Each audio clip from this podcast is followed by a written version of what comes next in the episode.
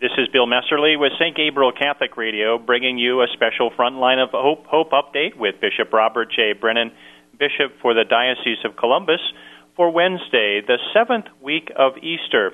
Easter spans for 50 days from Easter to this Sunday, Pentecost Sunday.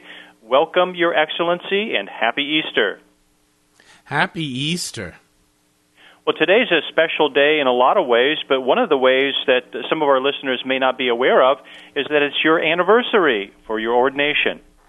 That it is, May 27th, 31 years, 31 years today. And I give thanks to God for every one of those, every day in those 31 years. Every day. God's been so good.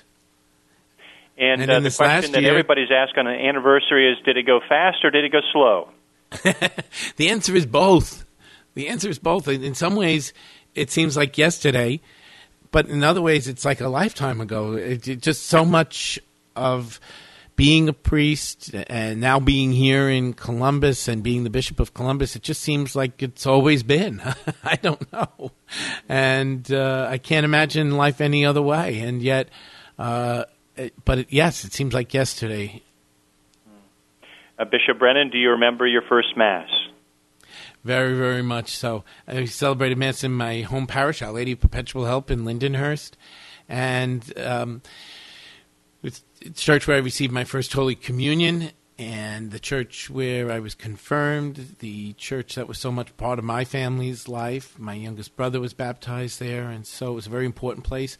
I worked there as a sacristan, and I served Mass there, and so I remember the joy of just walking into the church and seeing so many wonderful, familiar, and loving faces, my own family who were gathered that day, but people from the parish, people I had grown up around. Um, that was just very emotional. And I made a joke that day. I, I said, I feel like I'm sitting where I'm not supposed to be. but uh, but what a great gift that was to to be connected to to my home parish there. Um, and I pray today for Bishop McGann, the bishop who ordained me. Um, he's in heaven with God, I'm sure. And uh, I, I, I, pray f- with great thanksgiving for all the people who helped to form and shape me along the way. So, uh, but thank you, Lord. Thank you for every day of these 31 years. And Bishop Brennan, the readings for today are quite fitting for the send off of our seniors from the Diocese of Columbus with the Baccalaureate Mass tonight at 7 o'clock from St. Joseph Cathedral. That's right. So tonight we celebrate all of our seniors um, the high school seniors, and we recognize that this pandemic denied them so much of what could have been a really exciting time, and yet I stand in admiration at the way that they and their high schools have really tried to celebrate these days and make the best of it. And and and yes, it's interesting. The readings for today, the readings this last week of Easter season, are really farewells. We're coming to the end of the Acts of the Apostles, and Saint Paul is saying to the saying farewell to the church in Ephesus. He he's on his way back to Jerusalem. He kind of knows that things aren't going to go well there. Um, and in fact, he will be arrested in Jerusalem, and then because he's a Roman citizen, he'll be brought to Rome, where you know God still uses the opportunities. He's in Rome. He's a still a missionary. He's still out there now proclaiming the gospel in Rome. You know, where all the roads lead to and from Rome at that time. So he makes the best of it. But he's saying farewell to the people in Ephesus. You can see his love for that Christian community and how the gospel has taken had taken root there. Um, so, so, so he's saying his farewell, but more importantly, Jesus is saying his farewell at the Last Supper. Um, you know, chapter seventeen of of uh, John's Gospel is Jesus. It's called the High Priest Prayer of Jesus. It's Jesus, the High Priest, making offering the sacrifice, the sacrifice of himself, the priest and victim. But the high priest now is making his prayer to his father. And as he's getting ready to die on the cross, you know what his prayer is all about? It's about his apostles. It's about us. He's not, you know, praying. Certainly in the garden, he said, "Lord, if this could, if this chalice could pass, um, please. But if not my, not my will, but yours be done." Right? He says that. But most of his prayer in John's gospel is, Father, don't let it hurt too much. It's not don't don't let me suffer. His prayer is, I pray for these. I pray for these, the ones you have given me. I pray for those who have believed, for those who love you, Lord. I pray for them, protect them. And what a beautiful prayer is his farewell. He's, he prays, you know, they don't belong to the world any more than I belong to the world. And I do not ask you to take them out of the world, but to keep them from the evil one. That's such a powerful prayer, isn't it? Jesus isn't asking, take them out of the world, let them live in a bubble. He says, protect them. The world is going to have its difficulties, its struggles, and its pains. And don't let them be overcome. Don't let them fall to it, but protect them. And, you know, what, what is Jesus asking for his church? That we be a voice in the world, not that we withdraw from the world or live in a land of make believe. That's what people want us to do.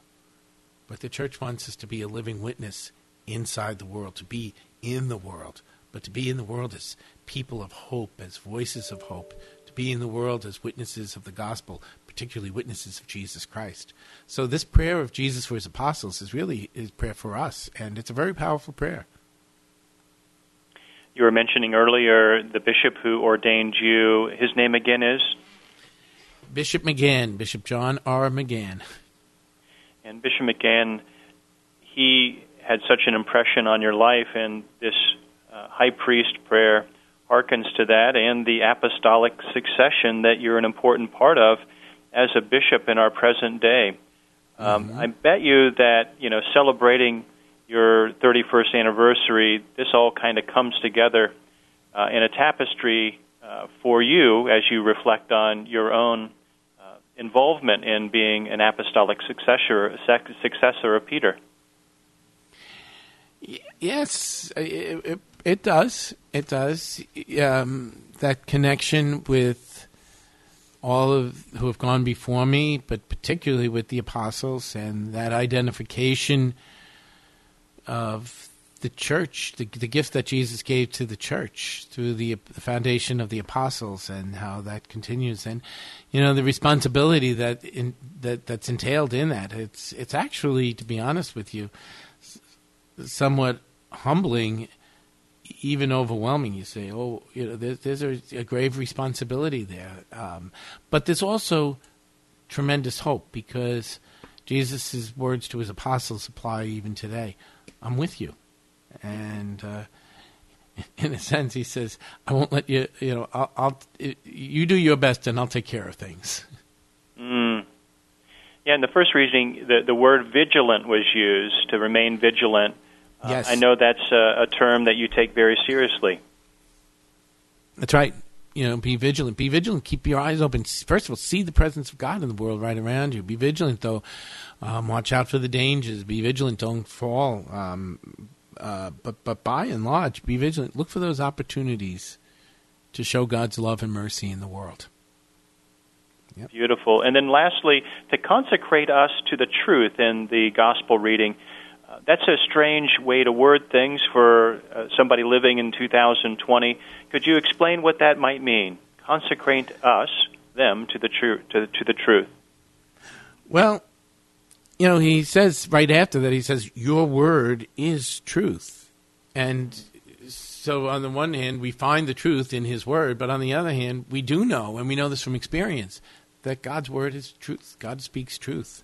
And so, we, when Jesus consecrates us to the truth, he's consecrating us to God so that we might be. Um, that we might be conformed, you might say, into the image of God, the way that God created us to be. Um, so that gives us all as a church, not just the bishops, but that gives all of us um, a pretty important responsibility to be witnesses of the truth in the world. You know, today in 2020, there's so much of the um, making the, everything subjective. So you, you you know you hear the expression "my truth" or "your truth." Truth is truth, and the truth is rooted in God. And so we have to be faithful to the truth and we have to be witnesses to the truth. Now, we have to be joyful witnesses to the truth, um, credible witnesses to the truth. And we have to be humble about it. We have to be saying, you know, we're learning from the church. Um, we're learning from the scriptures. We're learning from God what the truth is. Um, it's too easy to say that my position is what the truth is. We, you know, so so humbly we're always seeking the truth, but then witnessing to it. Your Beautiful. word is truth. Bishop Brennan, would you like to close us with your prayer? Indeed, and let's turn to God, the source of all truth. And God gives us that gift through the Holy Spirit. We pray, we'll be praying after Mass. Actually, today I have the Mass for the graduation seniors, uh, the seniors graduating high school this this evening at seven o'clock on St. Gabriel Radio. Um, tonight, one of the, this afternoon, one of the priests of the cathedral parish will be celebrating the 1205 Mass, and he will pray the novena, and we will continue to pray the novena after Mass. Um, the priest on celebrating the Mass will say, pray that today and tomorrow. I will pray it on Friday. And then on Saturday, I believe we may be going to the EWTN Mass and we'll yeah. have the novena after that mass on Saturday. So uh, we invite people to join us in the novena to the Holy Spirit, and that novena is on the diocesan and on the St. Gabriel website. And let's just pray the traditional prayer invoking the Holy Spirit. In the name of the Father, and of the Son, and of the Holy Spirit. Amen. Come, Holy Spirit, fill the hearts of your faithful, and kindle in them the fire of your love. Send forth your Spirit and they shall be created, and you shall renew the face of the earth. In the name of the Father, and of the Son, and of the Holy Spirit. Amen. Amen. Thank you, Bishop Brennan, for your Frontline of Hope update uh, today, Wednesday, the seventh week of Easter. And please join Bishop Brennan tonight at 7 p.m. on St. Gabriel Radio for the diocesan wide Baccalaureate Mass. And that'll also be streamed in video format on the columbuscatholic.org website. So please join Bishop Brennan and all of our seniors from around the diocese tonight. And now we rejoin our regularly scheduled programming already in progress.